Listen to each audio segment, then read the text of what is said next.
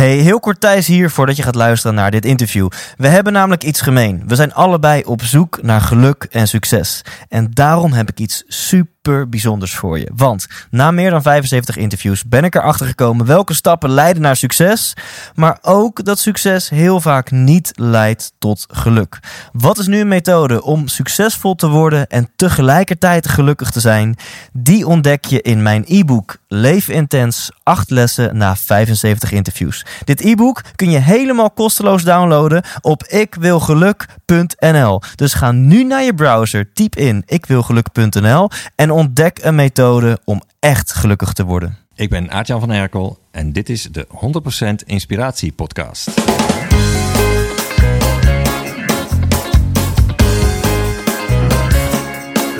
Hey, wat goed je luistert. Hij staat weer voor je klaar. Je wekelijkse dosis inspiratie is weer daar. De allerleukste gasten geven al hun kennis prijs. Met je veel te blije host, hij praat je bij. Zijn naam is Thijs. Thijs,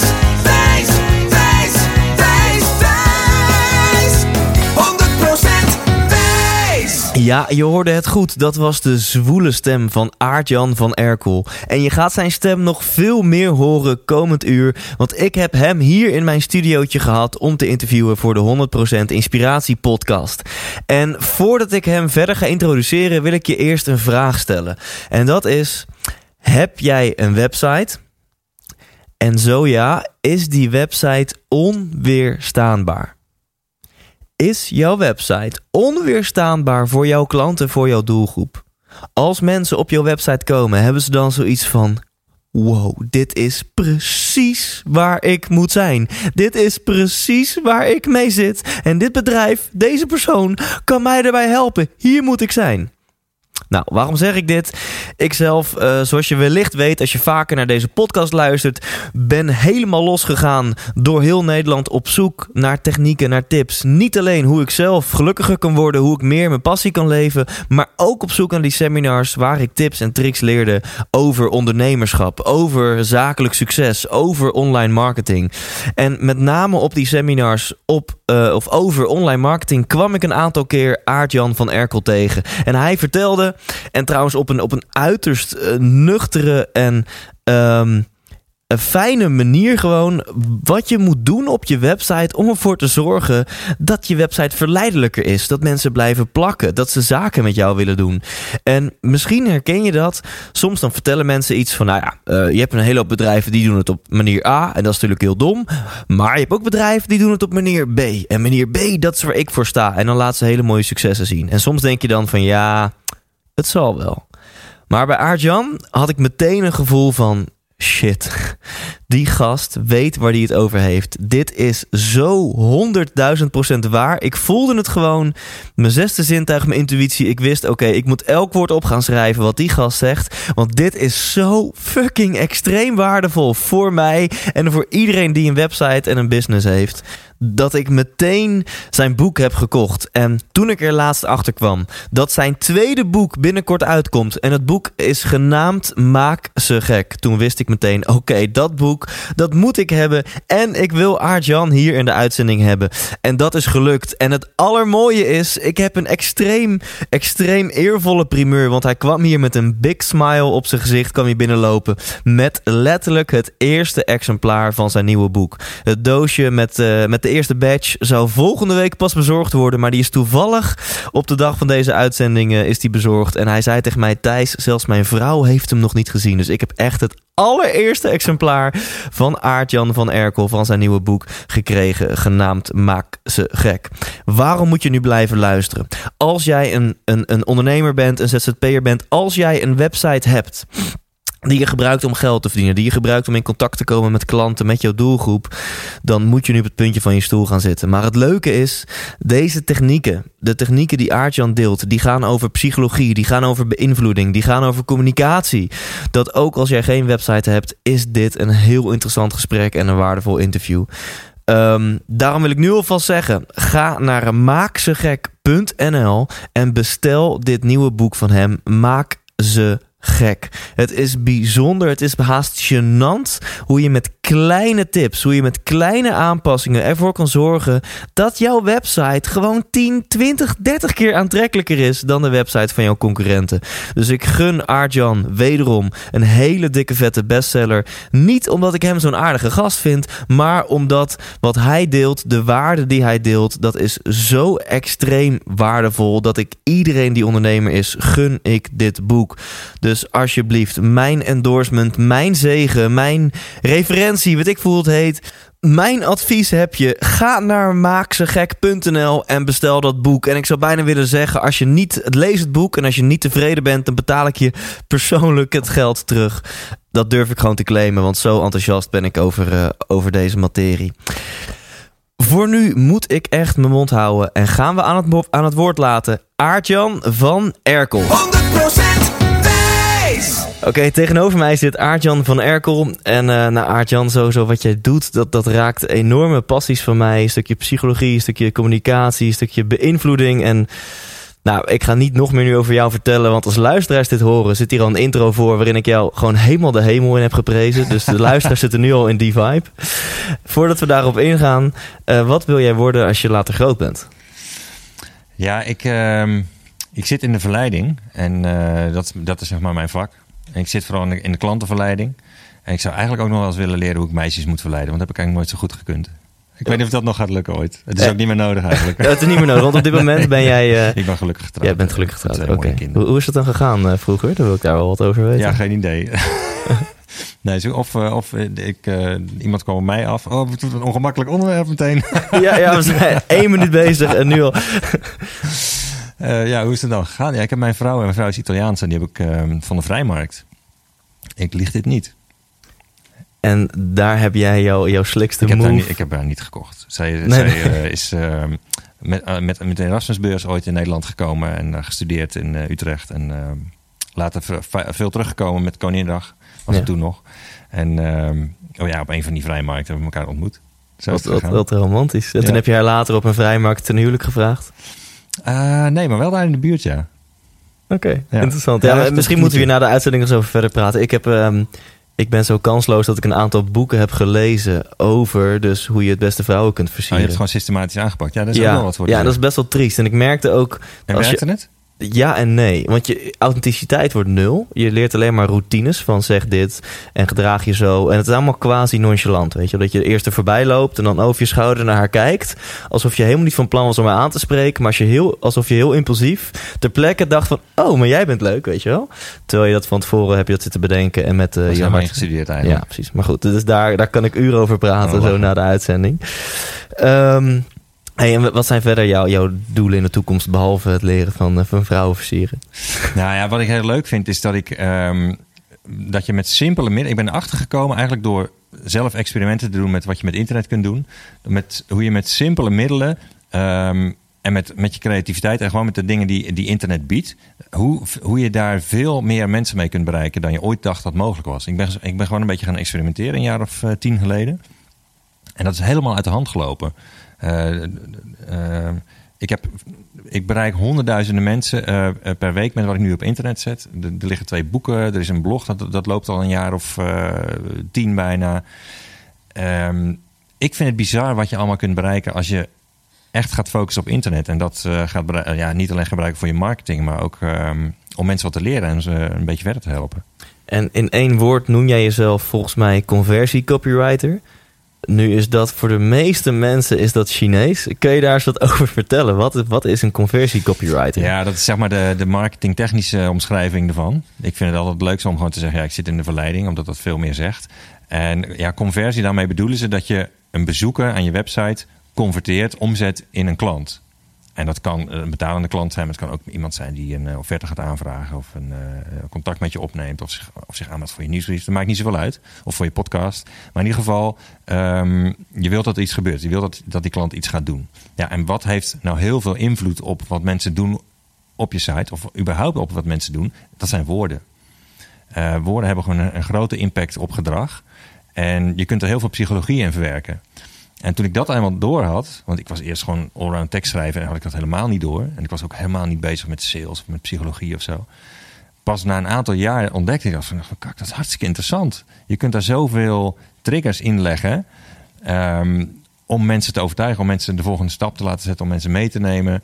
En dat is superleuk. En eigenlijk is dat ook Ehm, ja, tekst is het makkelijkste uh, op internet te zetten van allemaal. Dat is uh, het makkelijkste aan te passen aan je website. Je kunt zoiets typen op social media. En als je precies weet wat je moet zeggen, uh, ja, dan heeft dat heel veel invloed op gedrag. En dat vind ik er interessant aan. Ja, dus conversie gaat om. Je, je, hebt een website, heb je niet gewoon om een mooie website te hebben, om aan je familie en vrienden te laten zien. Je hebt een website met een doel. En dat doel is mensen gaan zich inschrijven. Mensen gaan zich aanmelden. Mensen laten een e-mailadres achter. Mensen vragen een offerte aan. Mensen vragen informatie aan of wat dan ook. Toch? Je hebt. Als het goed is wel. Als het goed is, is je website niet een, eh, een, een visitekaartje uh, op internet. Zoals ik nog wel eens hoor, uh, wordt het wel eens omschreven door ondernemers. Of een brochure op internet. Ja, als je het zo ziet, dan kun je er eigenlijk wel van uitgaan dat het niks gaat opleveren. Uh, ik zou je website maar zien als. Ik zou in ieder geval het doel ermee hebben dat inderdaad die bezoekers iets gaan doen. En ik zie een website graag als een eigenlijk een online verkoopgesprek. Dus wat je doet als je een klant voor je neus zou hebben en hoe je, hoe je dan doet tegen een klant, ja, zo wil je eigenlijk ook doen. Zo wil je ook overkomen op je website. En als je dat doortrekt, dan wordt die website aantrekkelijk. Ik denk dat dit al een mindshift is voor heel veel mensen. Je zie je website als een online verkoopgesprek. Ja, ja. ja. want je ziet vaak wat ondernemers vaak doen, is die denken van ja, klanten die lezen niet op internet. Dus dan gaan ze hele korte tekstjes op hun website zetten. Dit is echt de meest, uh, meest voorkomende euvel, uh, het meest voorkomende euvel. En wat er dan gebeurt, kijk, als een, als een klant voor je neus staat en je wilt hem overtuigen of je wilt hem een investering laten doen, dan hou je het niet ultra kort, omdat je denkt van nou, dat is beter. Nee, dan, ga je, dan, voel je een beetje aan, wat heeft die klant nodig? Welke twijfels heeft hij nog? Welke bezwaren moet hij nog wegnemen? Waar heeft hij vragen over? En datgene wat je. En, en vindt hij mij een beetje aardig en vind ik hem een beetje aardig, dat speelt allemaal mee. En als je dat op je website allemaal, allemaal weglaat, ja, dan wordt het een beetje informatie over je product. Maar ja, dat doet die klant helemaal niks. Ja. En je vertelt net, je zei tien jaar geleden ben je een beetje begonnen. In ieder geval kwam je erachter van: hey, dit is interessant, dit is, dit is gaaf, hier zijn mooie dingen mogelijk. Um, inmiddels heb je, bereik je honderdduizenden mensen via jouw website. Nou, voor mensen die zelf ook een website hebben, die in de online business zitten, die weten van oké, dat, is, dat is echt fucking veel. Voor mensen die nu luisteren die geen eigen website hebben, dat is echt heel veel. Honderdduizenden bezoekers uh, bereiken met je website. Maar laten we eerst nog even teruggaan naar ja, wat, wil jij, wat wilde jij vroeger worden? Want uh, je bent nu ondernemer geworden, je bent tekstschrijver geworden of je bent online verleider geworden. Um, hoe ziet die timeline uh, van jou eruit? Hoe, hoe, hoe is het uh, gekomen? Ja, dat is een leuke vraag. timeline is, heel, echt een zootje. Ik, als kind wilde ik boswachter worden en kok en stuurman op een oceaanstomer. Dus er zat niet echt een lijn in. En dat is allemaal afgevallen. en uiteindelijk um, um, ja, ben ik iets gaan doen wat ik interessant vond. Ik ben, uiteindelijk ben ik afgestudeerd op een onderzoek naar uh, de gebruikersvriendelijkheid, of nee, naar gebruiksaanwijzingen. Dus hoe zorg je ervoor dat iets heel erg duidelijk is? En dat dan in verschillende culturen. Ik had een vergelijkend onderzoek tussen uh, Nederland en Spanje, want ik had een Spaans vriendinnetje op dat moment. Dat is niet geheel uh, vrij van eigen belang. Dus op die manier ben ik, gaan, ben ik me steeds meer gaan verdiepen in ja, wat is nou, wat maakt teksten makkelijk om te gebruiken? En hoe zorg je ervoor dat mensen die het moeten gebruiken heel snel kunnen doen wat ze, wat ze ermee willen doen. En, en een heel, ik vond het een heel achteraf een heel goed beginpunt, die gebruiksaanwijzingen en die handleidingen. Want daarvan weet je zeker dat mensen er echt geen bal zin in hebben om die dingen te pakken. Die pakken ze echt alleen als het niet anders kan. Dus dat zijn geïrriteerde mensen. En die zijn, die zijn kriegel, want die denken van ja man, uh, waarom werkt dat ding niet? En die moet je dus heel snel duidelijk maken hoe het werkt en uit de brand helpen. Dus dat is een hele goede basis om super duidelijk te, te communiceren met wat je schrijft. Ja, daar, daar is mee begonnen. En toen? Nou, wat ik daarna ben, ben gaan doen is... Um, ik heb een tijdje als vertaler van online help gewerkt. Dus werkte ik als freelancer voor uh. Ik ben eerst heb ik een half jaar op een redactie gezeten bij de Belastingdienst. Dan moest ik na mijn studie uh, in het donker met de bus naar Breda... en uh, s'avonds met de bus terug, want het was in de winter. En ik dacht, van, wordt dit mijn leven als werkende mens? Ik vond, ik vond het heel deprimerend. Dus die loondienst, dat werd het al meteen niet. En die vaste, dat vaste ritme. Dus daarna ben ik gaan als vertaler heb ik me laten inhuren door vertaalbureaus, maar dan online help. Dus de, de helpfunctie van software. Allerlei softwarepakketten voor, gewoon voor, eh, voor consumenten. En zo raakte ik ook eh, verzeild in het vertalen van websites en, en hypertext. Dus dingen, teksten die elkaar met linkjes waardoor ze aan elkaar verbonden zijn. En uh, begon ik het interessant te vinden hoe je de gebruiksvriendelijkheid van dingen kunt vergroten. Dus hoe kun je ervoor zorgen met woorden ook weer dat iets makkelijker wordt. En ja, die fascinatie die is daar begonnen. En daar moest ik het ook echt trainen bij mezelf, om heel erg duidelijk te zijn. En ja, dat de is de, magie geweest. van woorden, die fascinatie, die is toen ontstaan. Nou, die fascinatie die heb ik altijd wel gehad. Ik heb, ik heb altijd wel eh, een, een, eh, altijd een taaltik wel gehad. Maar hoe je woorden kunt gebruiken om, om ja, mensen te helpen en het, hun gedrag te beïnvloeden, eh, dat, is, dat is toen ontstaan, ja. Ehm, maar toen was je nog niet waar je nu bent. Eh, toen was nog met name de focus lag op vertalen. En de focus lag op hoe kun je teksten gebruiksvriendelijker maken. Ja. Waarmee je volgens mij ook al levens redt. Want we kennen het allemaal wel dat je bij van de IKEA of van je magnetron of van wat dan ook de gebruiksaanwijzing erbij pakt. En dat je gewoon, bij, gewoon instant als zagrijnig wordt van hoe onduidelijk het is. Ja. Dus eh, daarmee was je volgens mij al het levens aan het redden. Maar wa- wat is er daarna gebeurd? Eh, wat er daarna gebeurd is, is dat ik. ehm, ik ben toen gaan, op een gegeven moment gaan allrounden als tekstschrijver. Vertalen is heel slecht betaald, vond ik toen. Eh vind ik nog steeds. Eh, terwijl het echt heel moeilijk is. Maar, dus ik ben toen als, als tekstschrijver gaan werken. Ik was echt allrounder, ik was echt zo'n broodschrijver. Dus ik, eh, ja, ik deed van alles. Niet alleen die online help, daar, be- daar begon het mee. Dus ook handleiding schrijven, gebruiksaanwijzingen. Maar ik begon ook artikelen te schrijven voor personeelsbladen, en interviews te doen. En, en ook voor internet te schrijven. En ja, ik vond het eigenlijk, terugkijken, vond ik, ik vond er toen geen bal aan. Ik dacht, eh, ik, was, ja, ik was een broodschrijver. Ik deed voor het geld en ik deed helemaal geen marketing. En ik, ik, had, ik had mijn ogen dicht voor heel veel dingen. Wat kun je een voorbeeld noemen? Wa- Wat toen eh, een van jouw opdrachten waren, wat je toen deed? Ja, bijvoorbeeld voor, eh, je had toen van Microsoft had je de IT Manager Portal. Dus ik schreef artikelen, allerlei interviews over de software van Microsoft, de .NET en, en, en al die, ehm, die omgevingen die Microsoft heeft. gericht op IT-managers, dus vrij technisch.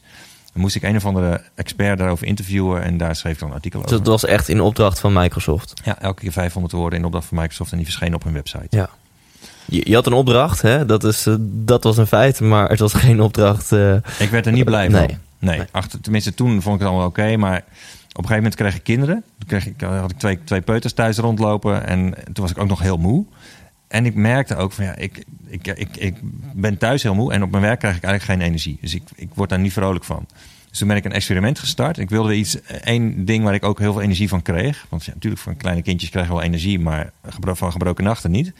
En eh, toen ben ik gaan kijken van wat vind ik nou in mijn werk het leukste.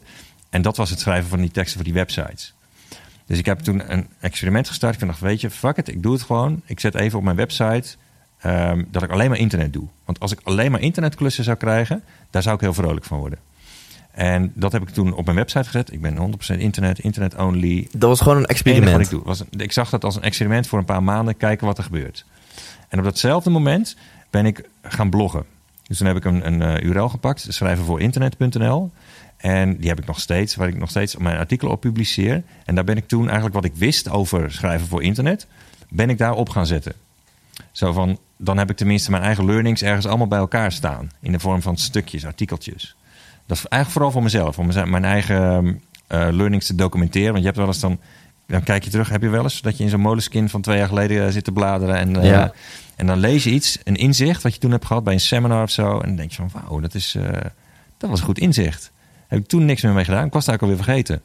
En dan leer je weer van jezelf. Nou, dit is eng herkenbaar. Ja, toch? ja, ja. Ja, dat is voor ondernemers eigen, denk ik. We zijn Ja. altijd, willen altijd leren, altijd beter worden. Dus ik dacht, nou, dan ga ik dat op internet doen. Ik zet dat gewoon ook op internet, kan ik het daar ook terugvinden. En ik had toen een bedrijfswebsite die ook allemaal met ultrakorte, web, ultrakorte teksten en eh, waarvan ik dacht, ja, want mensen lezen niet op internet. Daar kwam dus niemand. Er kwamen 60 bezoekers per maand of zo. En op dat blog dacht ik dat ook niemand kwam, want ik, dat was ik gewend. Totdat ik ging kijken in de, in de statistieken in Google Analytics. Toen bleek dat daar honderden mensen per maand dat mee zaten te lezen. Dus wat ik voor mezelf aan het schrijven was, dat, dat bereikte een publiek. En dat was, dat was mij echt een soort van overweldigende verrassing. Van wow, wacht even. Ik heb opeens veel meer bereikt dan ik tot nu toe had. En toen begon ik het leuk te vinden. Ook omdat ik veel meer klanten kreeg. Sowieso mijn klanten vanaf het begin waren meteen van... eh, nou oké, je doet alleen internet. Nou, we hebben een internetklus. Kun je die doen? Dus ik kreeg alleen nog maar van die klussen binnen. In Dus je kreeg niet de vraag van, eh, sorry ik onderbreek je, maar van, oh ik zie dat je alleen internet doet, maar kan je ook dit en dit? Dat gebeurde niet. Nee, daar had ik eigenlijk heel weinig vraag meer naar. Ze passen zich gewoon aan naar jouw aan. voorkeur. En ze vonden het eigenlijk wel lekker, merkte ik. Net zoals, het is gewoon leuk om het beste adresje ergens voor te hebben. Dus eh, weet ik veel, voor ehm, Ja. dry-aged Angus beef of zoiets. Of de beste eh rode wijn advies in de stad of zo. Weet je, het is leuk om het beste adresje ergens voor te hebben. Ja. Of ik was laatst bij een fijnhouthandel in Amsterdam. Want ik had een bamboeplaat nodig. Van donkerbruin, chocoladebruin. Hartstikke mooi. Ze alleen daar. Ja. Ja. dat, het beste adresje ergens voor. Dat is lekker om dat te hebben. Ja. En allrounders zijn er al genoeg op deze wereld. Niks te, niks te nadeel van allrounders. Maar het is heel leuk als je een specialist hebt gevonden. En dat merkte ik dus, dat mensen dat heel leuk vonden. Dus die, mijn klanten boeiden dat helemaal niet, dat ik de specialist was. Sterker nog, ik kreeg meer klanten daardoor. En die vertelden dat ook door. En ik werd op een gegeven moment automatisch gezien als de expert. Want ja, want je schrijft toch ook die artikelen. En ik dacht, wat is dit? joh? Doe normaal. Ik, ik doe maar wat. ja. En dat experiment, dat, dat was er zo meteen... eh, ik wilde meteen niet meer terug. Dus bij wijze van experiment het komt op je website, website te staan: ik doe alleen nog maar online. Ik doe 100% online teksten. En puur om een soort van dagboekje voor jezelf bij te houden, Ja. zette je allerlei blogs online. En toen bleek bij de experimenten dat bleek super succesvol te zijn, want je werd ineens alleen maar gevraagd voor online en mensen gingen jou zien als expert, want jij was ook de auteur van al die blogjes. Ja, ik vond het bizar. En, en toen? Nou, toen, wat er toen begon, eh, was dat er... ehm, ik kreeg altijd klanten alleen maar via mijn netwerk. Een beetje via via, want ik deed ook niks aan marketing. En ik had twee bezoekers per dag op mijn site. Dus ja, dan moet je het echt van je netwerk hebben. Maar opeens kwamen er ook eh, klanten van buiten mijn netwerk. Ehm, ik kreeg... eh, bijvoorbeeld, ik zat op een gegeven moment te praten met, bij- met iemand van Booking.com. Die vroeg, kom eens praten. En achteraf zocht ik op wie dat was. En dat bleek een van de oorspronkelijke oprichters te zijn van Booking.com. En die kende ik helemaal niet. Maar die had, die had mijn blog gelezen. En die zei, nou kom maar een keer praten. Toen kreeg ik daar een klus. Dus was ik opeens Champions League aan het spelen, zeg maar. Ik vond het echt bizar dat ik daar mocht zitten. En ehm, ik, kreeg, ik, kon, ik kon opeens eh, artikelen gaan schrijven op Frankwatching bijvoorbeeld. Marketing Facts. Van die grote blogs. Ik, ik had twee bezoekers per dag. Ik ging opeens naar de grootste blogs over online marketing van Nederland. Eh, van die bizarre dingen die gingen, gingen gebeuren. Dus dat liep heel snel, dat sneeuwbaleffect, dat, dat liep heel snel uit de hand. En dat is natuurlijk heel verslavend. Ja. En ja, nu, nu komt het, het, het leuke. Kun je je vinger erop leggen waarom, wat, wat ten grondslag lag aan jouw succes? Want blijkbaar waren die blogs ook, hè, hadden die een bepaalde kwalitatieve waarde. Anders word je ook niet gevraagd. Dus, dus heb je enig idee waarom dat zo snel ging toen? Waarom dat zo'n succes had? Ik denk dat het belangrijk is dat je iets geeft dat er nog niet is. Of dat beter is dan wat er wel is. Dus dat je op dat moment dat ik met die artikelen begon, was er eigenlijk niemand in het Nederlandse taalgebied, of ik kon ze in ieder geval niet echt vinden, die kennis aan het delen waren over internet. En ik wilde altijd dat elk artikel dat het een cadeautje was. Dus ik, ik zie dit ook echt als een cadeautjeskanaal. Mijn cadeautjeskanaal. Uh, sowieso mijn blog, maar ook Facebook, ook LinkedIn. Ik geef er allemaal cadeautjes. Ik geef inzichten, ik geef daar kennis weg. En niet, niet een slap inzicht, maar ik wilde altijd dat een artikel echt gewoon echt dik artikel was. Waarvan je echt denkt, waarvan je als je het leest, dat je meteen weet: oh, dit moet ik dus vandaag anders gaan doen. Dat je meteen weet wat je, wat je kunt veranderen om succesvoller te worden. Ja. Dat vond ik er leuk aan, om het dat erin te leggen. Dus ik, ik legde de lat op, eh, op die hoogte. Het moest overkomen als een cadeautje. En volgens mij is dat een hele belangrijke. Ehm, dus dat je dingen op internet gaat zetten waarvan mensen denken: wauw, dit is echt belachelijk waardevol. Dus dat je niet een klein beetje iets weggeeft. Weet je wel, een pepermuntje op het dat een hotel een pepermuntje op je kussen legt. Maar iets echt waar je echt blij van wordt. Dus, ehm, en heel veel ondernemers die leggen pepermuntjes op, op, op het kussen van de klant. En ja, dat, is, dat doen alle hotels. Ja. Weet je? Dus, maar als je iets gaat doen waar je, waar je een, als je een dikke kersenbonbon van de beste chocolatier van de stad daar vindt, dan denk je van wow, hier word ik wel blij van. Ja. Dus je wilt eigenlijk een belachelijk waardevol cadeau Ja. geven. En als je, als je dat tot een soort van normaal gedrag maakt voor je, in je marketing, dat zie ik als een succesfactor. Niet alleen bij mij hoor, maar dat, is, dat zie ik wel bij meer mensen. Dat dat gewoon, eh, dat klanten dat fantastisch vinden. Ja. Dus jij, jij gaf belachelijk veel waarde. En het was ook nog eens waarde waar mensen op dat moment heel erg op zaten te wachten. En waar je misschien ook wel de enige in Nederland in was. Ja, dat is een ander punt inderdaad. Het is handig als je kijkt naar wat, eh, waar hebben mensen kennishonger voor. Dus als het iets is wat, eh, waar mensen niet heel erg om zitten te springen, dan is het lastiger om daar meer bereik mee te krijgen of om daar veel klanten voor te krijgen. Ja. Dus het is wel handig. En, en dat had ik van tevoren niet door hoor, dat het zo was. Het was echt een beetje een toevalstreffer. Want ik vond dat toevallig interessant. Maar het, is, het bleek dat heel veel bedrijven en ondernemers... die vonden het ook heel belangrijk om te weten... Ja, wat moet ik nou op mijn website zetten, man? En als je dus iets pakt... maakt niet uit wat je specialisme is... maar als je iets pakt waarvan je hebt gecheckt of er een goede markt voor is, of mensen dat echt willen weten, of daar echt meer over willen weten, ja, dan, eh, dan kan het helemaal uit de hand lopen. Ja. En je was dus al een tijdje voor jezelf begonnen. Toen begon het gigantisch te lopen, begon het exponentieel te groeien. Ging je ineens eh, voor Marketing Facts en andere grote platformen blog schrijven. Ehm, waar kwam dat moment dat jij dacht van, oh, dit, dit is ten eerste, dit, dit is echt mijn passie en dit is mijn, mijn roeping of dit is mijn beroep. Dit is wat ik voor de komende jaren ga doen. Ik, had, ik kreeg dat. Ik, ik werd verslaafd doordat, het, doordat ik dat sneeuwbaleffect uh, begon te zien. Want dat, andere, dat mensen ook gingen meehelpen aan mijn marketing. Dus doordat het allemaal leuke dingen waren die ik op internet zette, gingen mensen dat naar elkaar toesturen. En ze gingen dat liken en tweeten en, en, en, en aanbevelen. En dat vond ik heel erg leuk. Want daardoor voelde ik van nou, ik ben niet zomaar uh, flauwekul aan het verkopen. Of het is niet allemaal uh, omdat ik denk dat het nodig is om dit op internet te zetten. Nee, het wordt echt gewaardeerd. En daar, daar is het voor mij verslavend geworden. Dat het dus voor een deel ook... dat ik niet al het werk zelf hoefde te doen. Dat ik werd geholpen door mijn eigen klanten. Ja. Ja. En wat ik hier mooi aan vind, ik, ik doe zelf ook heel veel marketing. In mijn bedrijf heb ik nog met name de, de marketing onder mijn hoede, zeg maar. En als ik met mensen erover heb, of mensen die voor zichzelf willen beginnen, of dat misschien al hebben gedaan, of mensen die al een bedrijf hebben, ik merk vaak dat het woord marketing, de, vinden vaak dat mensen, mensen vinden vaak dat daar een luchtje aan zit, wat compleet nergens op slaat, vind ik. Um, en dit vind ik dan een mooi voorbeeld, want wat jij aan het doen bent, is ook gewoon marketing.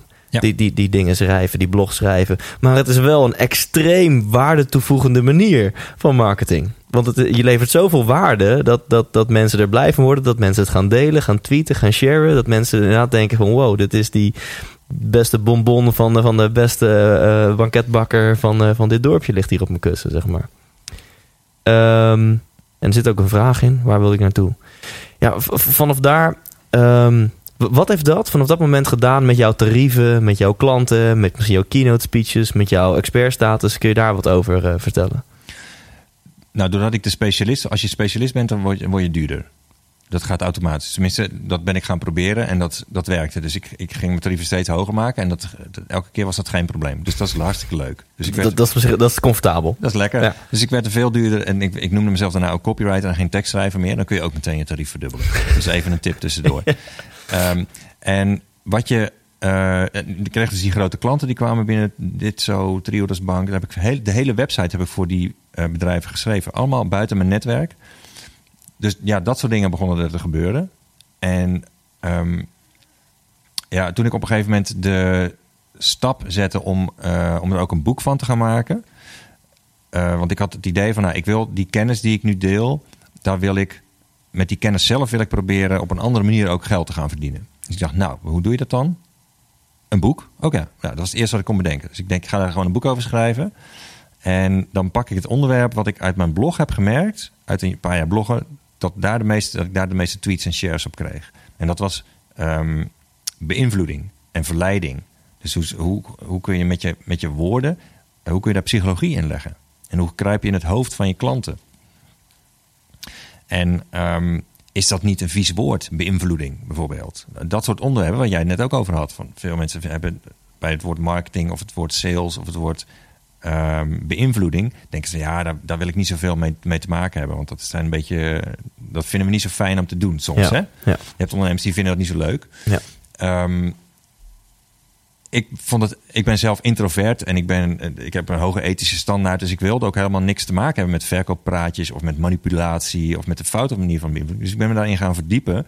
Van wat is nou beïnvloeding die, die in het belang is van mijn klanten? Waar ze, waar ze dus, die dus ethisch helemaal 100% oké is. En toch beïnvloeding. Toch meer sales binnenhalen. En daar ben ik toen gaan verdiepen. Dat vond ik een heel leuk onderwerp. En daar ben ik toen ook dat eerste boek over gaan schrijven, Verleiden op internet. Omdat ik wist dat daar een belangstelling voor was. Want dat waren altijd de best lopende artikelen. En um, wat het leuke was, vond ik van... je kunt op internet heel veel publiceren... maar er zijn nog steeds heel veel mensen die dat niet zien of niet opmerken. Als het ware is het een soort wat onder het wateroppervlakte in de oceaan gebeurt. Dus internet is zeg maar de onderwaterwereld. Daar is, daar is ook heel veel leven. Maar daar zie je niks van als je boven water zit. En heel veel mensen zitten altijd, altijd boven water. Of die vinden dingen die boven water gebeuren belangrijker of zo.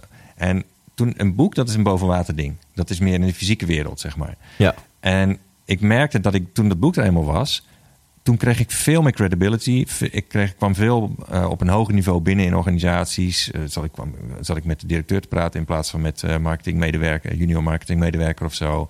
Dus dat was heel erg leuk. Want ik kreeg opeens, mensen luisterden veel beter naar mij. Ze wilden trainingen van me hebben. Dus dat vond ik het ook weer was een, een bizar inzicht dat ik kreeg. Van ja, je moet je kennis op een gegeven moment. Het is ja. leuk als je, dat, als je daar iets mee hebt. Het is leuk om er een keer een boek van te maken.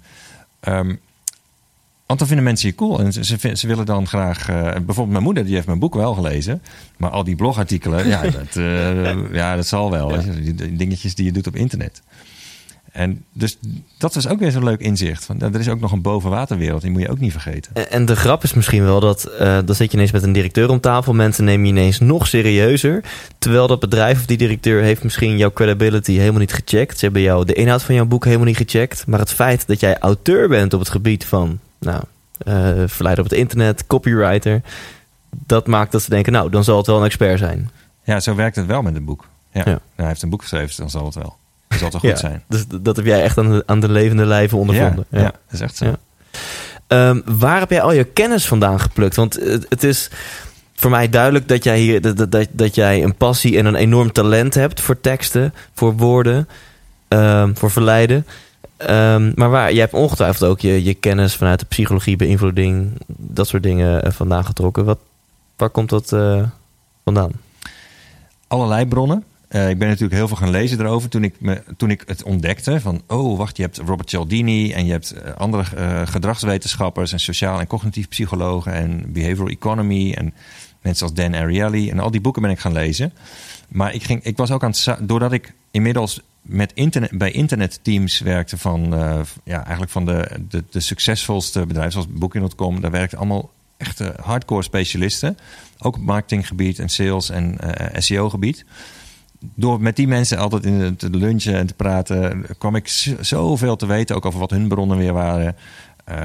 Andere, ook andere Nederlandse sales experts waar ik mee heb samengewerkt bij Nederlandse klanten. Daar heb ik mensen ontmoet. Daar heb ik echt dingen van geleerd die zal ik nooit meer vergeten. Die waren zo belangrijk voor mijn eigen uh, vorming um, en ideeën over hoe sales eigenlijk werkt en hoe je, hoe je klanten overtuigt. Dus ja, het is super leuk om met de beste mensen te sparren en, en bij hun ook in de leer te gaan. Waar mogelijk uh, volg ik trainingen op dat gebied. En uh, ook bij mensen die, die ik inmiddels als vrienden beschouw, zodra die een training geven, dan koop ik meteen die training in. Omdat het ontzettend interessant is om echt helemaal de diepte met hun in te gaan. Ja. Dus ja, allerlei verschillende bronnen. Je, je bent gewoon full out gegaan. Ja, doordat ik ook de tijd had daarvoor. Want ik ging al die andere dingen die ik deed, van uh, de, artikelen voor personeelsbladen, had ik me ook in kunnen Interviews verdiepen. voor, uh, voor, uh, voor Microsoft. Ja. Ja. Ja. ja, dat is ook een hartstikke mooi specialisme. Maar ik heb gekozen voor dat ene ding. En ja. daardoor had ik veel tijd om alleen dat ene ding te gaan doen. Ja. En, en ja, ze zeggen wel eens waar je aandacht, voor, waar je aandacht aan geeft, dat wordt groter. Ja. En ja, dat, dat, daar heb je dan dus ook, uh, als je één specialisme kiest, dan, dat gebeurt dan. Ja. Nou, laten we nu alsjeblieft dan de inhoud induiken. Want ik vind het zelf heel gaaf. En ik, ik denk dat als mensen nu luisteren, dat ze ook denken: oké, kom erop dan met een aantal tips of een aantal voorbeelden.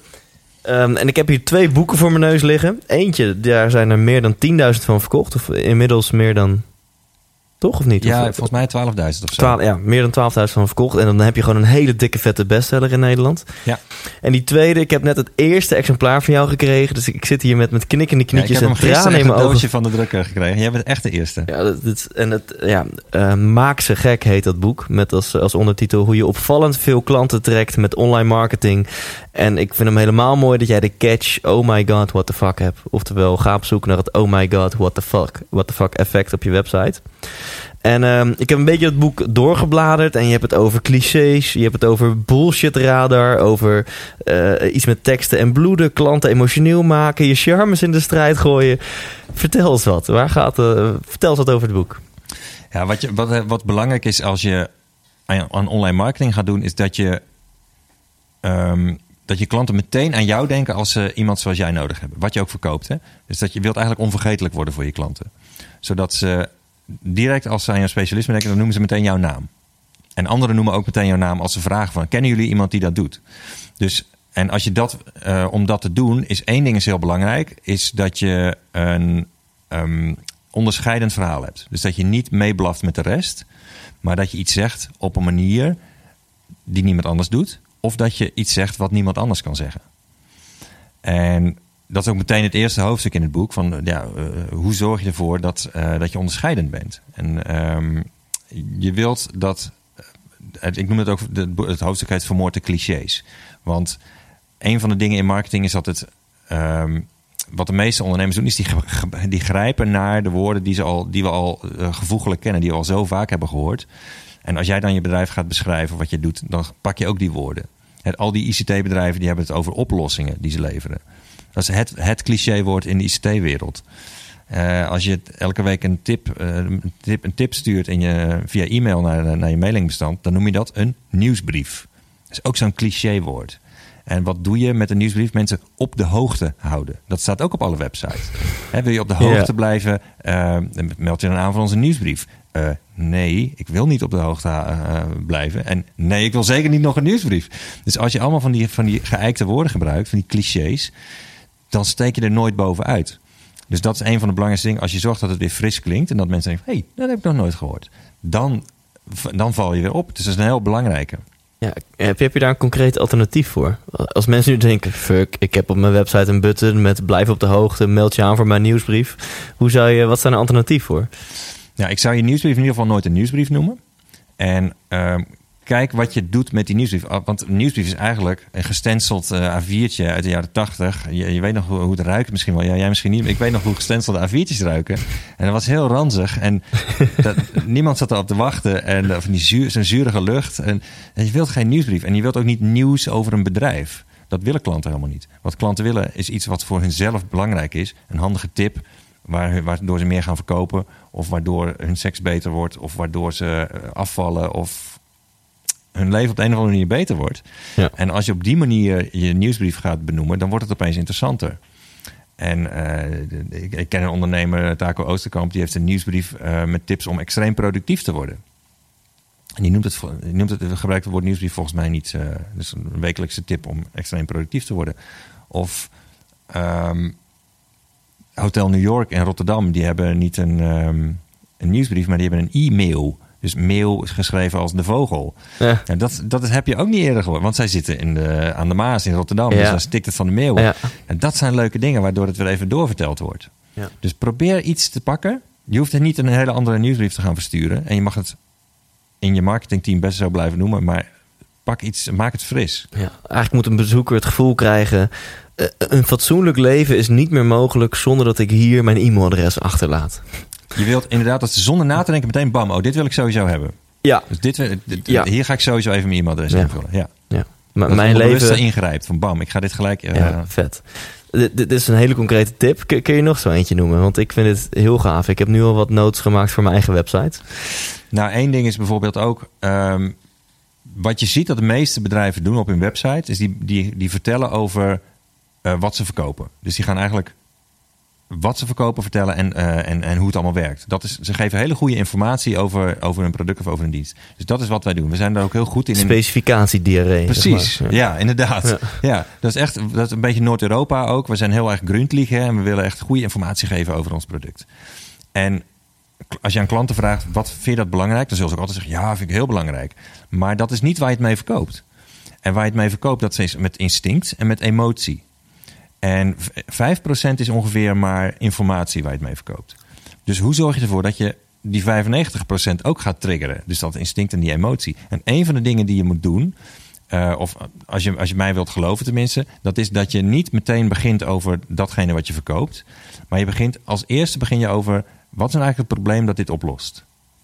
Als je het daarover gaat hebben en je noemt een probleem dat die klant meteen herkent en wat hij ook belangrijk vindt, dan heb je meteen zijn aandacht.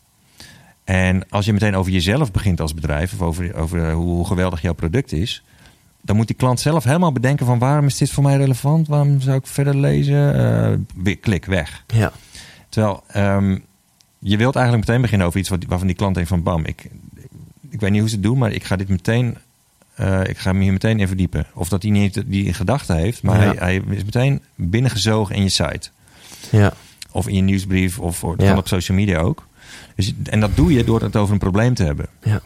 Dus in plaats van kijk eens hoe tof wij zijn, ga je naar dit probleem gaan wij voor jou oplossen. Precies. En als je, gaat, als je kijkt in, in media, wat is nou succesvol? Dus eh, Hollywood-films, eh, Netflix-series. Wat die succesvolle films allemaal doen, is, is ze beginnen meteen, en bijvoorbeeld de, eh, de politie-series, beginnen meteen met een moord. Dus er vloeit meteen bloed, hè? Het is niet zo dat ze eerst een rustig, kalm, eh, kabbelend introotje doen... Met, waarin je een beetje de personages leert kennen. Nee, bam, moord. En waarom? Omdat het onder, ons onderbewust is dan meteen alert. Want je onderbewust, dat, dat, het instinct, dat moet jou behoeden tegen... Dus het moet ervoor zorgen dat jij overleeft. Dus als je meteen het onderbewuste pakt, en dat zit in die 95% dan eh, heb je meteen de aandacht eh, van, van dat gedeelte van het brein dat de beslissingen neemt. Maar je ziet het ook in, in eh, tv-format, bijvoorbeeld eh, Gordon Ramsay. Die is nu al 11 jaar op tv met een programma waarin hij zich verschrikkelijk misdraagt. En loopt te schreeuwen tegen iedereen. En omdat we daardoor zo gealarmeerd raken, is het ontzettend boeiend. Want we willen kijken van wow, hoe gaan die deelnemers hierbij om? Dat ze zo als voetvegen worden behandeld door die, die eh, ontzettend vervelende kerel. En hij is heel succesvol. Alle series beginnen meteen met een moord. Eh, De James Bond film begint meteen met eh, de laatste Spectre. Die begint met die helikopterscène boven dat plein in New Mexico City. Duizenden mensen die, waar- die een helikopter op hun hoofd dreigen te krijgen. Waarin James Bond aan de knokken is met de bad guy. Dan zit je tien minuten, zit je bom, bom, bom, bom, adrenaline, zit je daar naar te kijken. En dan van, wow, wat is er gebeurd? Oh, de film is begonnen. Ja. Dus als je ziet hoe goed dat werkt in, in, in films en zo. ehm, en in het nieuws. Het nieuws is ook allemaal problemen. Nu.nl, kijk maar. Het is een hele lijst van problemen. Elk bericht eigenlijk. Waarom gebruik je die problemen dan niet in je marketing? En dat is wat, wat we vaak niet zo leuk vinden om te doen. Of we denken dat dat niet werkt. Of we denken dat klanten dat vervelend vinden. Maar het is iets wat ontzettend de aandacht trekt. Precies het juiste probleem noemen. En die klant die denkt meteen van... eh, wow, eindelijk iemand die mij begrijpt. Die, die denkt niet van... wat vervelend dat ze hier over mijn probleem beginnen zeg. Ja. Ja. Ik, eh, ik wil liever positieve informatie. Nee, dat denkt hij helemaal niet. Nee. Die, die denkt juist als jij over de oplossing begint van... wow, wat hebben zij het veel over zichzelf. Als je het over het probleem gaat hebben... denkt die klant van... nou, eindelijk hier iemand die mij begrijpt zeg. Zo van, heb jij ook zo'n hekel aan? Of herken jij ook dit? Of gewoon bam, dat probleem. Ja, je, begint, je noemt een heel goed probleem dat voor die klant heel belangrijk is. En ehm, ik had bijvoorbeeld laatst had ik een klant en die, die verkoopt een product, een van een huidverbeteringsproduct voor, voor vrouwen van, ehm, van boven de 40. Of van boven de 50, ik weet niet precies. Daar zit collageen in, dat is een stofje dat, dat trekt weg uit de huid als, het, ehm, als de menopauze begint. En daardoor wordt het, krijg je rimpels en wordt het allemaal wat, wat minder en zo. En eh, zij heeft een product waardoor dat weer terugkomt. Of een kliniek of een, in ieder geval of een salon. En haar, hij had een briljante zin eh, bedacht om die vrouw meteen bij de les te krijgen. En die zei van, ben je eindelijk van die ellendige menstruatie af? Krijg je een oude kop. ja, dat is een briljant probleem. Wat natuurlijk die, de doelgroep die hierin zit meteen voelt. Die voelt dat, dat is een soort van Ja. ehm, empathische stomp in de maag. Waardoor je denkt van ja, inderdaad, Ja. dit is echt niet fijn. Ja, in plaats van wist je dat wij een cremmetje hebben wat lekker voelt en wat ervoor zorgt dat het hydrateert en aloe vera. Precies. Dan denk Ja. je bla bla bla marketing, bla bla bla, klik weg. Ja. En eh, ik heb een aantal keer jouw lezing, een lezing van jou mogen bijwonen. En dan heb je het ook over reptielbrein. En dat is ook waar je het volgens mij nu over hebt. Kun je eh, voor de luisteraar heel kort even wat vertellen over het reptielbrein? En, en hoe je dat reptielbrein zo goed mogelijk kan aanspreken op je website? Nou, dit is dus de eigenlijk een, een, eh, een van de manieren is door te beginnen over het probleem. En wat je vervolgens, ehm, wat vervolgens vaak misgaat, is dat we na het probleem meteen over de oplossing gaan hebben. Want dan is dat, dat is een, een beetje een goedkope volgende stap.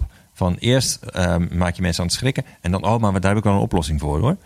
Wat je eigenlijk wilt, is dat je ze nog een, een stap verder meeneemt. Dus dat je eigenlijk een hele onderbewuste meeneemt in, in het verhaal.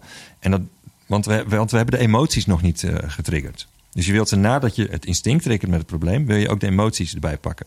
Je wilt mensen een emotie laten voelen. En dat doe je door de consequenties van het probleem te gaan benoemen.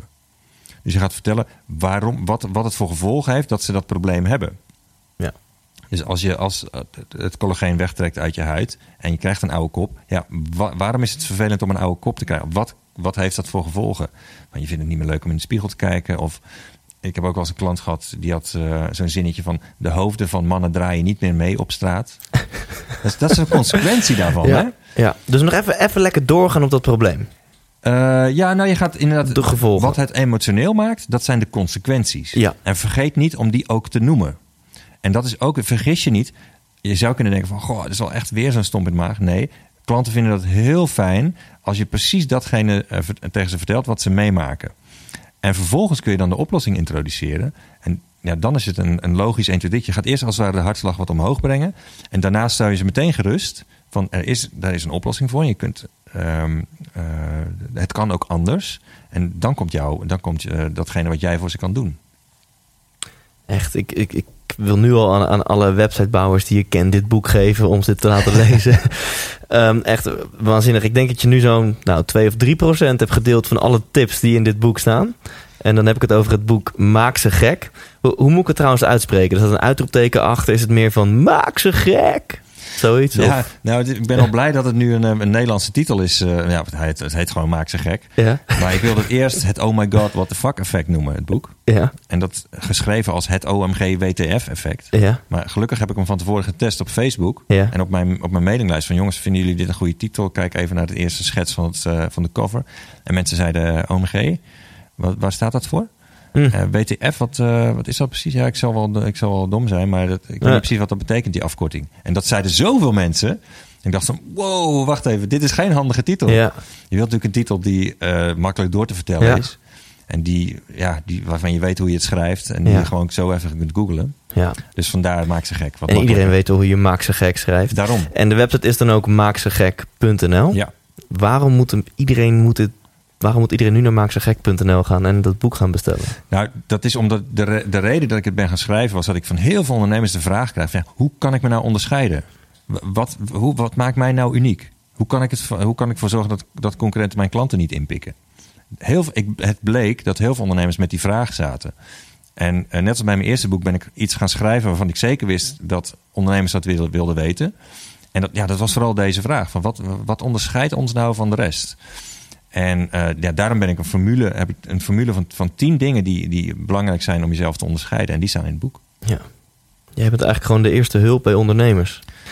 Ja, het eerste wel bij, bij marketing. Ja. Eerste bij marketing, ja. ja. Ik vind het ook mooi, ik stel aan jou de vraag... waarom moet iedereen dit boek kopen? En dat kan een best irritante vraag zijn. Want ik zeg eigenlijk, ja, hè, wa- wat maakt jou bijzonder? En je blijft heel relaxed en je geeft een supergoed antwoord van... nou ja, eh, ik merk dat heel veel ondernemers met deze vraag zitten... en eh, die kan je helpen door, eh, door jouw kennis te delen... en dat doe je in dit boek. Maar ik heb vijf jaar over nagedacht. Hè, dus ik heb tijd gehad om het... eh, Precies. Ehm, nou, ik ben enthousiast over, dat mag duidelijk zijn. Dan gaan we nu naar een, ehm een on-the-spot gedeelte uit het interview. En dat begint nog met wat, wat open vragen. En eh, dat zijn leuke of irritante vragen, dat mag je zelf weten. En daarna gaan we naar wat gesloten vragen, wat irritante tegenstellingen. ja, super irritant onderdeel dit. Ja, Nou, dus ik, ben, ik ben introvert en helemaal niet spontaan. Dus nou, goes. We zien waar het je moet snel antwoorden en dan komt, er... Ja, precies. Oh, heel het, het, het begint relaxed. Wat is het beste advies dat jij ooit hebt gekregen? Oh ja, dat, en dan noem jij relaxed. Dat ik die dan even nu moet weten. Ehm, ja, ik denk toch dat dat, dat, dat, dat geweest is van... eh, ga, eh, word specialist in plaats van allrounder. Dat heeft waarschijnlijk ook een keer iemand tegen me gezegd. Ja, dat, dat is in ieder Ja, geval wat mij het beste heeft gewerkt. Het slechtste advies dat je ooit hebt gekregen? Eh, het, ja, dat weet ik wel meteen. Want iemand heeft, een coach heeft ooit tegen mij gezegd... Ja, Artjan, jij deelt wel heel veel. Dus da- daar moet je mee uitkijken. En daar heb ik jaren last van gehad. Want toen had ik dus al jarenlang dat blog en dat boek was al uit. En ik bleef maar doorgaan met veel, veel weggeven, veel kennis delen. En iemand zei tegen mij, een coach, van ja, daar moet je wel mee uitkijken. Want ja, je moet wel die trainingsprogramma's verkopen. En toen dacht ik, oh ja, oh ja, eh, wacht even. Het is, een, het is mijn coach die dit. Had ik heel veel geld voor betaald. En die zei dat. En daar heb ik jaren last van gehad. En nu ik, ben ik er helemaal van af. Het is echt. ehm, ik heb er vijf jaar over gedaan. Maar nu heb ik bedacht van weet je. Dat eerste boek heeft zoveel klanten opgeleverd. eh, in mijn trainingsprogramma's en, en presentaties op congressen. En ik moet gewoon weer een boek gaan schrijven. Ja, ik kan dit 100% beamen. Ik, ik, de, de- volgens mij moet de persoon nog opstaan die zegt... Ja jongens, ik geef zoveel kennis weg. Ik heb helemaal geen klanten meer. Want iedereen leest alleen maar mijn gratis materiaal. Heel goed punt, ja. ja. Nee, het omgekeerde is waar. Van Ja. De meeste ondernemers die, die vinden dat, die knijpen hun billen samen. Die denken van, ja, wacht even, wow, ik, ik moet dat niet weggeven. Dat is mijn kip met de gouden eieren, man. Dat ga ik niet op internet zetten. Ja. Maar als je, dat, als je dat wel doet, dan kun je de klanten niet meer aan. Wat is jouw eh, meest gênante moment ooit? Oh.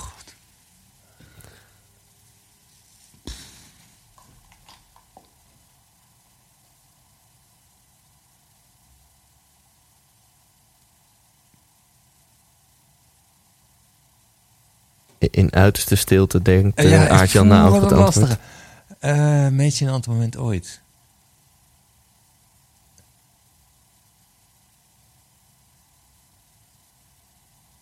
Nou, ja, wat ik wel lastig vind is dat ehm, doordat ik heel veel dingen op internet zet, je krijgt soms ook van mensen echt heftige kritiek.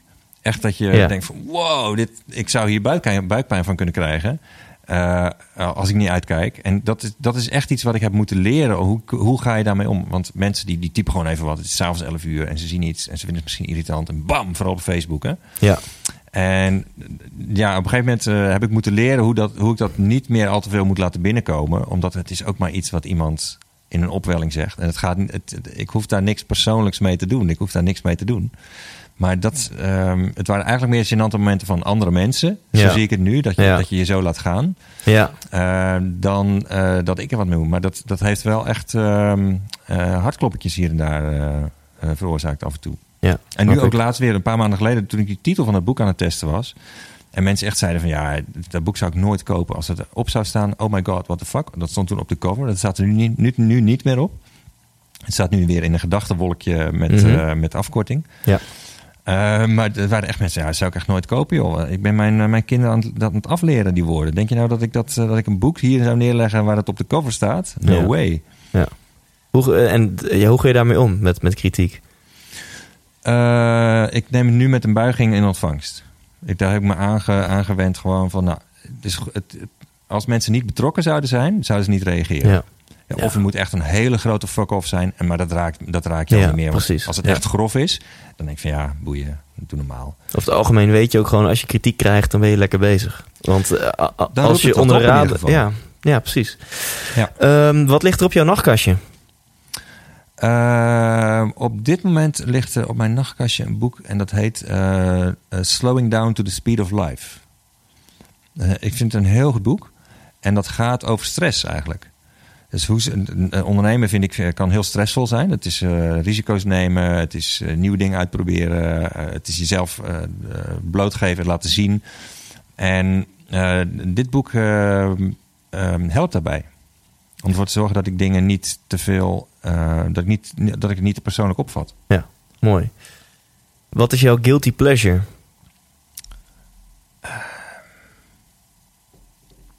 Even denken.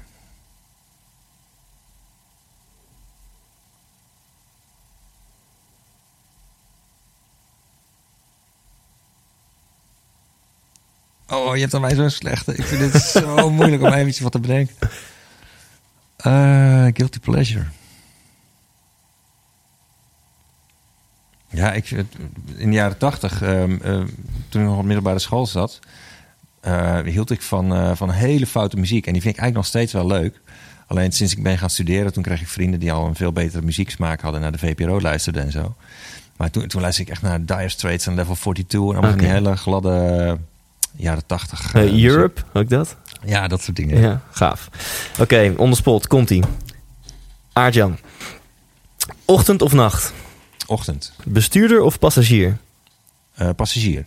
Groene smoothie of Engels ontbijt? Groene smoothie. Naakt of pyjama? Pyjama. Kamperen of all-inclusive? All inclusive. Klassieke muziek of death metal? Klassieke muziek. Nooit meer seks of nooit meer muziek? Ah, doe normaal, Thijs. Doe je... Deze vind ik echt niet leuk. Eh, eh, nooit meer muziek. Hutje op de hei of herenhuis aan de gracht? Hutje op de hei. Wilde tijger of Russische dwerghamster?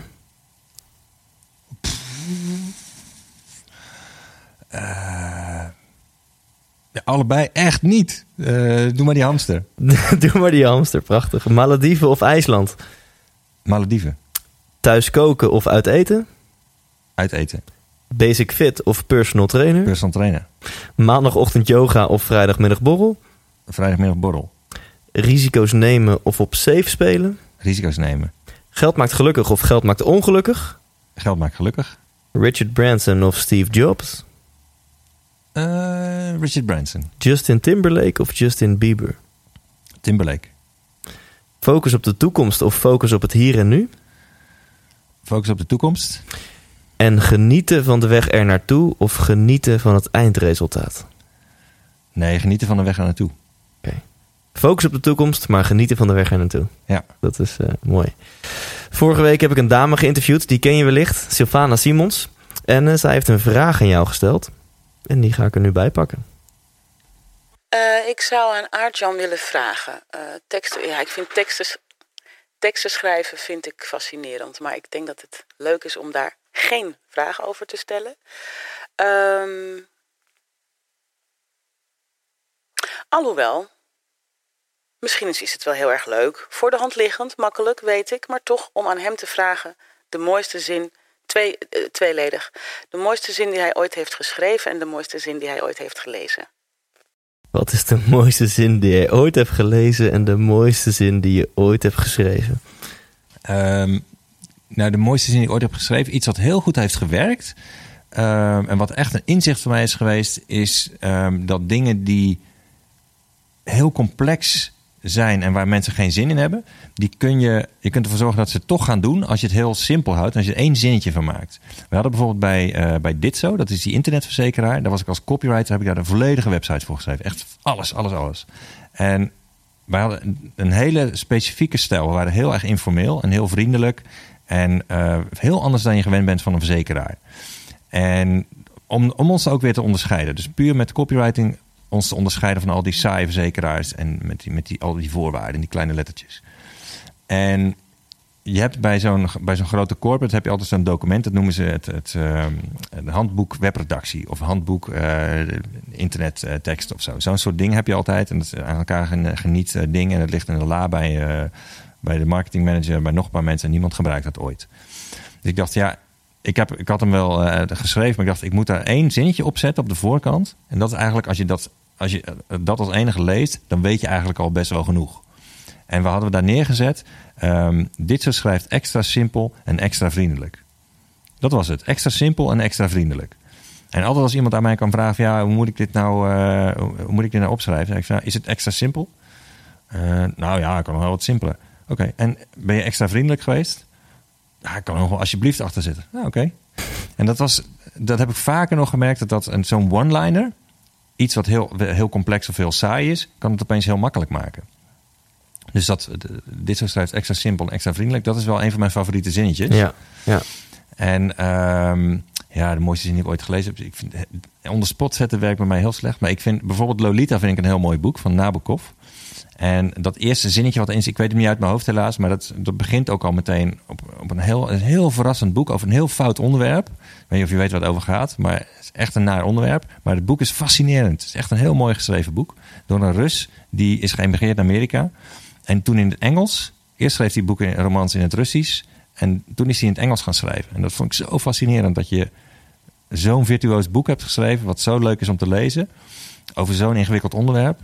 Um, want het gaat over een man die verliefd is op een meisje van 13. Dus nou, fout aan alle kanten. Maar toch is het, uh, wekt die uh, sympathie op die man in dat boek. En het is echt een fantastisch geschreven boek. En dat begint ook al meteen met een heel mooi zinnetje. En, maar dat zinnetje... Dat... Nee, dat weet ik niet. Nee, nee, nee. Oké. Okay. Um, tot slot, welke vraag had ik aan jou moeten stellen, maar heb ik niet gedaan? Welke vraag had je nog graag willen beantwoorden?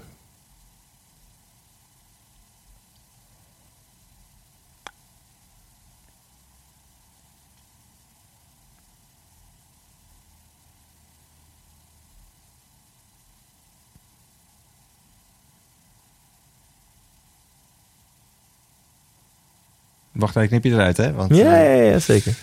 Um...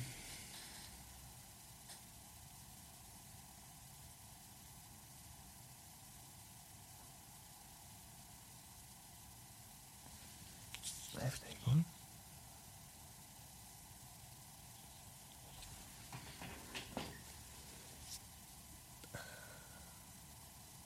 Je hebt heel veel goede vragen gesteld. Dus ik, uh... je, je kan hier misbruik van maken natuurlijk.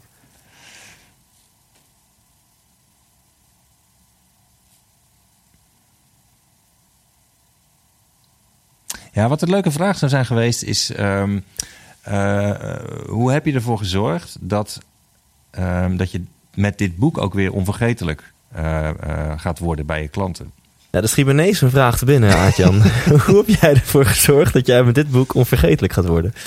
Nou, wat ik, wat, waar ik in geloof is dat iedereen heeft zijn eigen manier van informatie tot zich nemen. De een wil graag video's kijken, de ander wil audio, de ander wil lezen, de ander wil podcast. En daarom geloof ik erin om content op allerlei verschillende manieren te verpakken. En ik noem het ook wel een uh, content laten exploderen. Dus dezelfde content op verschillende manieren op internet zetten. En daarom heb ik ook bij dit boek. Ehm, als je het boek wilt gaan lezen, dan uh, staat op, op maakzegek.nl staat een, eerst een weggever. Dus je kunt een sneak preview downloaden. Maar dat is niet alleen maar een pdfje. Het is en die pdf, dus een samenvatting van het boek met die formule van 10 uh, stappen. En het is ook het luisterboek van die, tien, van, de, van die sneak preview, van die samenvatting. En ook een checklist voor mensen die zeggen: ja, dat moet snel. Uh, dus eigenlijk in drie modaliteiten, drie vormen is diezelfde content gegoten. En ik heb ook, wat ik ook heb gedaan, is bijvoorbeeld het boek niet alleen door de uitgever van Dure Management is het uitgebracht op, uh, in, in papieren vorm, in paperback. Maar ik heb het zelf uitgebracht als e-book, dus als e-pub en als, um, ook als luisterboek. Dus ik ben op een gegeven moment uh, in een luisterboekstudio gaan zitten twee dagen. En ik heb het volledig ingesproken, ook als luisterboek. Jijzelf? Ja, ik heb het zelf oh, wat ingesproken. heerlijk. Wat ja, heerlijk. Het is heel erg gaaf om te doen. En ik denk ook dat het... Ik, ik raad ondernemers dat ook aan. Van zorg ervoor dat je op verschillende manieren binnenkomt uh, bij je klanten. Zorg dat ze je zien op video. Zorg dat ze je in webinars tegenkomen, in podcasts. Uh, ik, ik, ik, noem het ook wel van zorg dat je via verschillende lichaamsopeningen binnenkomt bij je klant. dus echt via de oren, via de ogen, de lezen, alles. Ja. En um, ja, op die manier krijg je een relatie met al die verschillende types die je hebt. Zoals ik ben, ik ben zo'n type dat als je me onder spot zet in een, in een podcast interview, dan klap ik helemaal dicht. Dus ik vind dat een super irritante vraag. Ik moet echt er even over na kunnen denken. En dat heb, daar heb ik dan nu geen, uh, geen tijd voor. Uh, dus dat vind ik een hele lastige. Maar andere dingen kan ik er wel. Ik vind het wel weer heel leuk als ik zelf mijn verhaal kan houden op een podium. Ja. Dus hoe verschillende mensen aanspreken, dat is ook in, in internetmarketing heel belangrijk. Dat je het op nou, verschillende lichaamsopeningen. Nou ja, nou, laten we erover ophouden.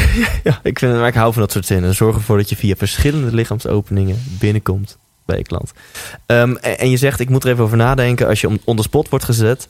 Ik vind het eigenlijk heel mooi en volgens mij past dat perfect bij jouw vak. Want heel veel mensen maken dus die fout. Oh, die plempen gewoon even een website vol. Ik moet even mijn website teksten typen. En zonder na te denken, kan alles in teksten online. Uh, zet ze in WordPress of naar een webbeheerder. En past volgens mij bij jouw vak van nee, denk er even over na. Want je hebt een doel. Ja, dat past er wel bij. Uh, maar ook, dat vind ik er ook wel leuk aan. Dus als de persoon die ik ben. Dus ik ben zelf introvert, maar lang niet iedereen is dat. Zelfs sterker nog, de meeste mensen zijn extravert. En um, wat ik er leuk aan vind, is dat je... Als je het even. Kijk, als je, als je aan marketing gaat doen, dan heb je altijd wel even tijd om erover na te denken. De meeste dingen zijn niet on the spot. En de meeste dingen kun je wel een beetje voorbereiden. Kun je ook inplannen dat het automatisch verspreid wordt. Ik heb nu heel veel content die wordt gewoon automatisch druppelt dat allemaal door. Op mijn Facebook, mijn LinkedIn, op mm -hmm. mijn Instagram, op uh, mijn nieuwsbrief. Het druppelt allemaal geautomatiseerd door. Ja. En dat is heel erg fijn. Het is ook, uh, ja, dat voorkomt dat ik onder spot word gezet. En zorgt ervoor dat ik tijd heb om boeken te schrijven bijvoorbeeld. Ja, heerlijk. Volgende week interview ik Carolien Borgers. En uh, zij is theatermaker. Zij is um, een uh, muzikant. Ze is bijzonder geestig. Ze heeft onder andere meegedaan ook aan Wie is de Mol een tijdje geleden. Jij mag haar een vraag stellen. Ja, leuk. Het is een hele, een hele leuke dame. Volgens mij multitalent. Absoluut. Uh, uh, muziek, cabaret. Um, en ik ben wel benieuwd hoe zij internet gebruikt om haar, haar zalen vol te krijgen. Dus zij is ook een ondernemer uiteindelijk, neem ik aan. Hoe zorgt ze ervoor dat de zalen vol zitten, dat ze bereik krijgt, dat mensen haar sympathiek gaan vinden, dat mensen uh, haar content op internet gaan delen? Wat heeft voor haar nou goed gewerkt? Check. Heb jij als laatste nog één slotadvies voor luisteraars?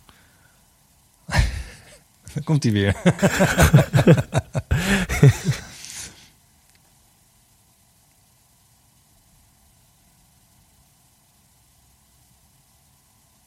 Ja, mijn slotadvies is: um, uh, ga cadeautjes geven aan je klanten. En ga niet dingen die per se geld hoeven te kosten, maar zorg ervoor dat, je, uh, dat ze jou zo leuk vinden. Uh, doordat je dingen aan ze gaat geven, bijvoorbeeld via internet, maar het kan ook op andere manieren zijn. Maar die sympathiefactor is heel belangrijk. Dat, je ze, dat klanten je gewoon leuk gaan vinden. En kijk wat je kunt doen. Altijd een extra stapje zetten. En een hele leuke is bijvoorbeeld: wat doe je helemaal aan het eind van een. een interactie met een klant. Bijvoorbeeld als, als de factuur is betaald en eigenlijk is het werk klaar. Of het artikel is verzonden. Wat doe je dan nog? Wat, hoe zorg je ervoor dat die klant... Want we weten uit de psychologie dat het eindmoment wordt het best onthouden. Dat noemen ze de peak-end rule. Dus de, de hoogtepunten in de transactie En het, het, het eindpunt wordt het best onthouden door mensen. Dus wat doe je op het eindpunt? Want dat onthouden ze heel goed. Dus daar kun je iets doen. Een leuk cadeautje geven. Iets, iets aardigs doen voor een klant. Waardoor ze dat door gaan vertellen. Want dat is wat ze best onthouden. Heel leuk voorbeeld ervan, mag dat? Ja? Dat Ja? is wat eh, Conrad doet. Dat is een elektronica webshop. En als je, als je daar een, ding, een of ander ding bestelt, dan komt er in zo'n grote doos. En er zitten van die, van die piepschuime flubbeltjes in. Hè? Van, die, van die wormvormige dingen. En wat zij doen, is dat, ze, dat het, die zijn niet van piepschuim bij hun. Maar die zijn van playmais. Dus dat zijn van die ja, cilindervormige, zo, zo lang als twee vingerkootjes, zeg maar. Zo ziet het er een beetje uit. Maar die kun je met een beetje water kun je die aan elkaar vastplakken. En dat, als je dat in de speelgoedwinkel moet kopen, is hartstikke duur. Maar bij hun is het verpakkingsmateriaal. Dus ze zorgen er en voor dat, dat het verpakkingsmateriaal niet in de, in de vuilnisbak gaat, milieuvriendelijk. En die klant die kan zijn kinderen blij maken met iets wat hij helemaal niet had verwacht. Dus aan het eind, helemaal aan het eindpunt, hè, want het is betaald, het artikel komt binnen, dat is het eind van de transactie. Doen zij iets wat die klant gaat doorvertellen en waar die fotootje van gaat maken van de creatie van zijn dochter, van Isabella heeft dit gemaakt. Zet die weer op Twitter, zet die weer op zijn Facebook of zijn Instagram. Heel slim gedaan. Dus aan het eind, wat doe je helemaal aan het eind van de transactie om je klant blij te maken? Vet. Dankjewel. Yes, graag gedaan Thijs. Je hebt geluisterd naar aflevering 20 van de 100% Inspiratie Podcast. En je weet wat ik ga zeggen. Ga eventjes naar maaksegek.nl en bestel dit nieuwe boek van Aartjan van Erkel. En wil je nu een mooie foto zien van hoe Aartjan eh, het allereerste exemplaar van dit boek aan mij overhandigt? Of wil je meer materiaal over deze aflevering, over deze podcast? Ga dan ook meteen eventjes naar Facebook en like de 100% Thijs Lindhout Facebookpagina. 100% Thijs Lindhout op Facebook en je zal er geen spijt van krijgen. Volgende week, Carolien Borgers. Ik heb al een beetje verklapt waar je haar van kan kennen. Een ontzettend leuke chick, denk ik, ben ik bang. Ik heb er heel veel zin in. Volgende week maandagochtend staat die voor je klaar om je week weer goed te beginnen. En onthoud, altijd, wat er ook gebeurt, leef intens. Hey, wat leuk dat je hebt geluisterd naar deze aflevering. En als je het nog niet hebt gedaan, waar wacht je nog op? Ga nu naar thijslindhout.nl en koop je tickets voor de 100% Inspiratieshow. We gaan lachen, we gaan muziek maken en vooral gaan we samen op zoek naar geluk en succes. Neem je vrienden, je vriendinnen, je partner, je collega's mee. Koop nu je tickets op thijslindhout.nl.